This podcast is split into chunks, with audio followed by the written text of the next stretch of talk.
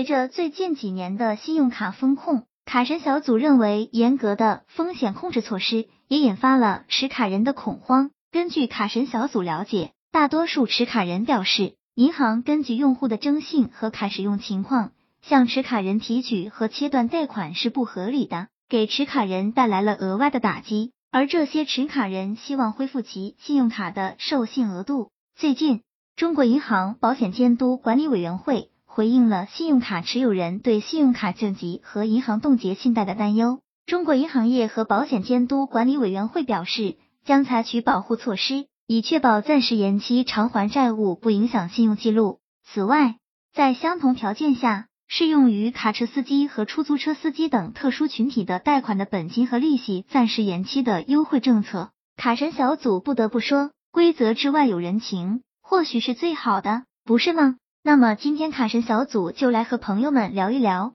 信用卡逾期后对个人征信的影响有多深？朋友们一起来看看详细内容吧。从二零二零年年初开始，持卡人的使用环境发生了变化，卡神小组认为。银行和持卡人之间的博弈已经开始。尽管持卡人正在努力避免银行对风险交易进行监控，但银行无疑会保持主动。当银行的风险控制系统确定信用卡可疑时，必然会降低该限额。为了控制信用卡的逾期利率，一方面，银行已开始采取措施，例如降低信用卡限额，以控制持卡人的虚假交易；另一方面，他们也增加了信用卡催收工作。银行对信用卡的控制，使持卡人的卡使用规定更加严格。银行明确规定，使用信用卡持卡人通过银行采取的一系列行动，使用非正式的交易渠道或虚假手段，从信用卡提取资金的空间正在逐渐缩小。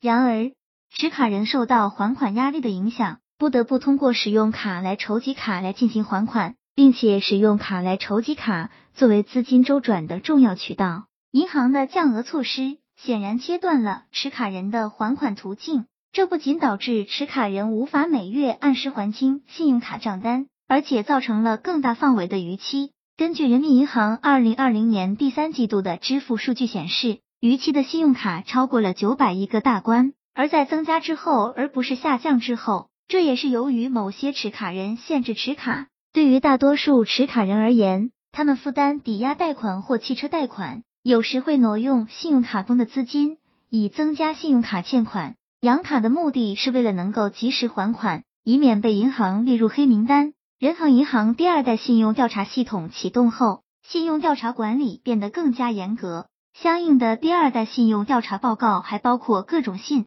息，覆盖了循环贷、信用卡大额专项分期、共同借款人、企业为个人担保、个人为企业担保。逾期后还款等一代征信无法覆盖的信息，在信用社会中，持卡人担心不良信用记录的负面影响，即使在还款压力下，他们也将尽最大努力通过诸如发卡以避免逾期信用卡之类的方法来还款。银行的大规模降级风险控制，无疑将使持卡人的问题进一步恶化。信用卡降级后，卡神小组了解到，有些持卡人没有其他资金来源。也不想支付过高的手续费来尝试分期付款，最后被迫放弃还款。而监管部门也意识到这一点，在这一特殊的年份，反复控制了信用卡，以减轻持卡人的还款负担。二零二零年一月，中国银行业和保险监督管理委员会通知，因流行病暂时失去收入来源的人们，采取适当的信贷政策，